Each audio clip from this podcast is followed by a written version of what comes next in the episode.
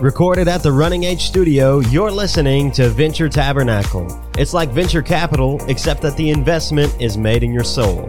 This is where America hangs out to talk about anything and everything from a biblical perspective. I'm your host, Ty Hervey. Join me as we learn to view the world through the objective lens of the Bible. That's right, folks. That's exactly what we're doing here as we go through week three of the Sunday Sermon Series, trying to teach you how to view the world through the objective lens of the Bible by going through the Gospel according to Mark, verse by verse and story by story.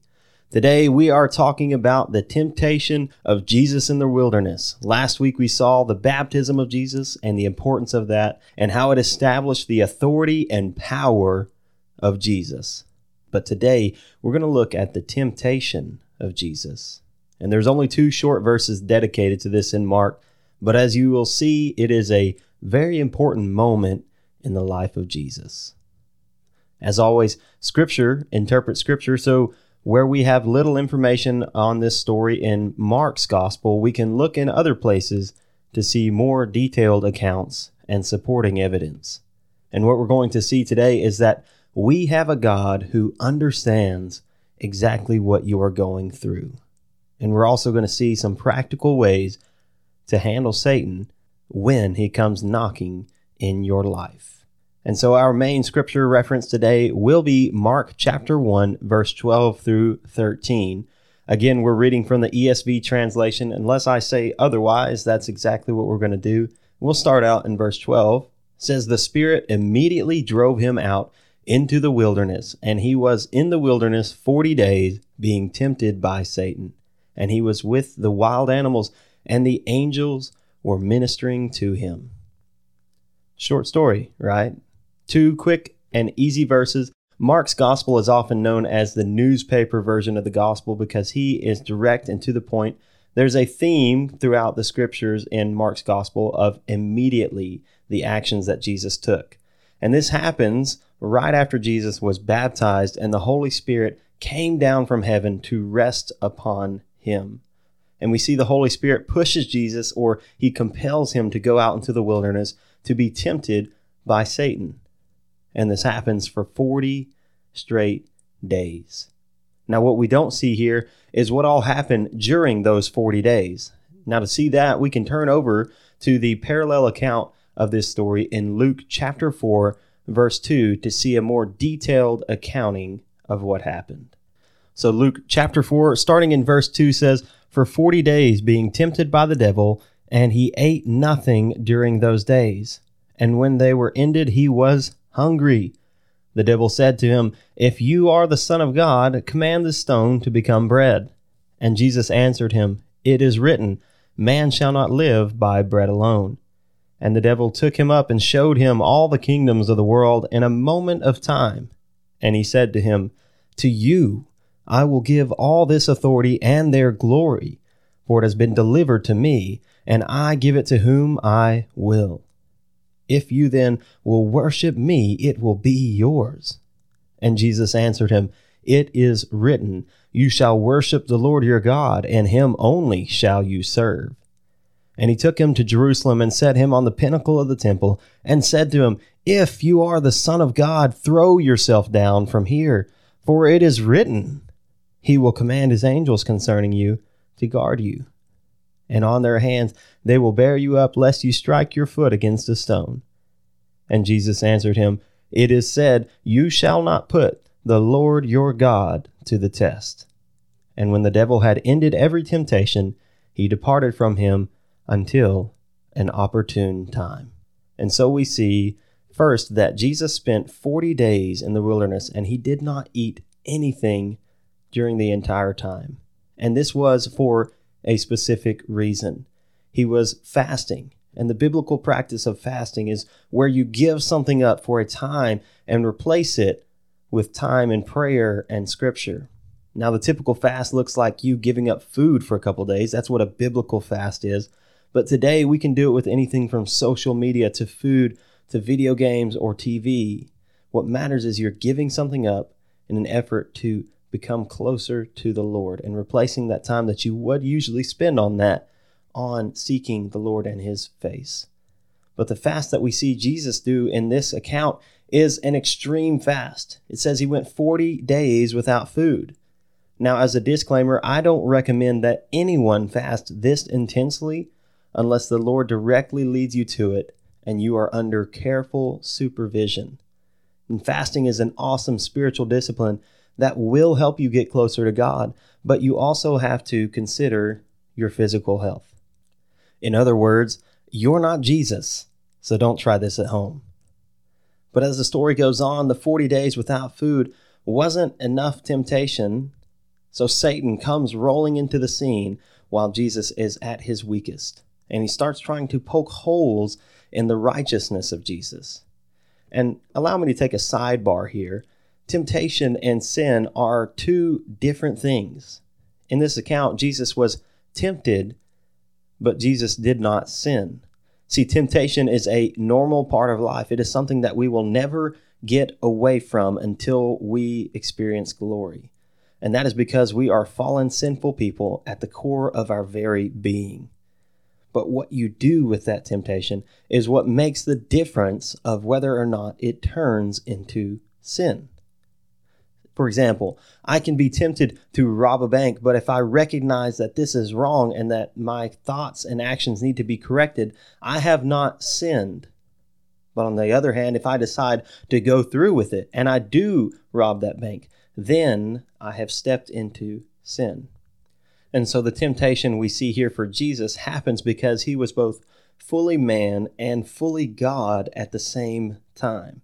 And this is important because all the temptation that you will go through in your life, Jesus understands what it is like because he has been in your shoes. And what we see here is there's three main types of temptation that Satan throws at Jesus, hoping that he can cause him to sin. The first thing he does is he appeals to Jesus' flesh in verse 3. You see, Jesus is hungry, and Satan knows that, so he attacks his body. See, Jesus has the power to turn anything into food the entire time that he was fasting, but he didn't because this event was important to Jesus being able to sympathize, to understand our trials and temptations from a direct perspective. And when Jesus answers Satan's first temptation, he says, It is written, man shall not live by bread alone. And then we see Satan try to tempt Jesus with things in verse 5 through 7.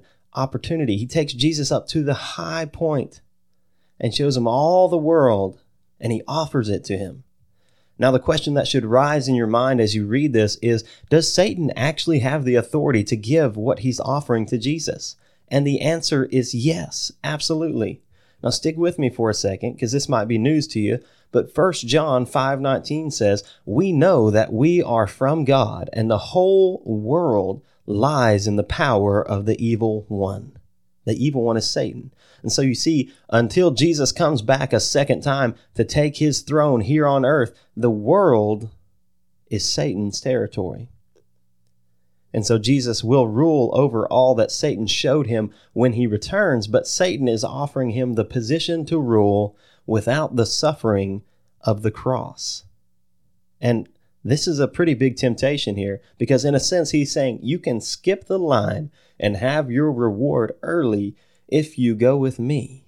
But Jesus knows better, and he knows that the plans of God are the best plans, and he chooses to wait and trust God. And he replies, It is written, You shall worship the Lord your God, and him only shall you serve. And so Satan realizes that strategy too is not going to work. So he tries one last tactic. He tries to hit Jesus in his pride. He says in verse 9, He says, If, if you are the Son of God. He's essentially telling Jesus that he doesn't believe that he is who he says he is. He's saying, Prove it to me. And again, Jesus replies, It is written, You shall not put the Lord your God to the test. And we see Jesus demonstrate a principle for us on how to deal with temptation and the distractions of Satan. It is written. He quoted scripture to fight back against Satan. You see, the God of the universe quoted scripture when faced with temptation. And this serves as an example for us to follow. And that's why it's so important that we hide God's word in our heart so that when temptation comes, we have an answer. And that answer is, It is written. The Word of God has more power than you and I will ever know on this side of glory. And it isn't just words on a page, it is the very Word and power of God.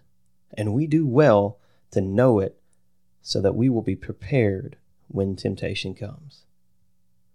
And so there is a practical lesson here in how Jesus dealt with temptation.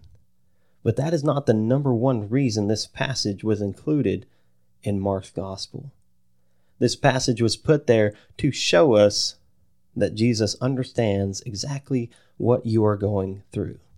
And I can tell you that with authority because Hebrews 4 14 talks about this directly. It says, starting in verse 14, Since then we have a great high priest who has passed through the heavens, Jesus, the Son of God, let us hold fast our confession, for we do not have a high priest who is unable to sympathize with our weakness, but one who in every respect has been tempted as we are, yet without sin.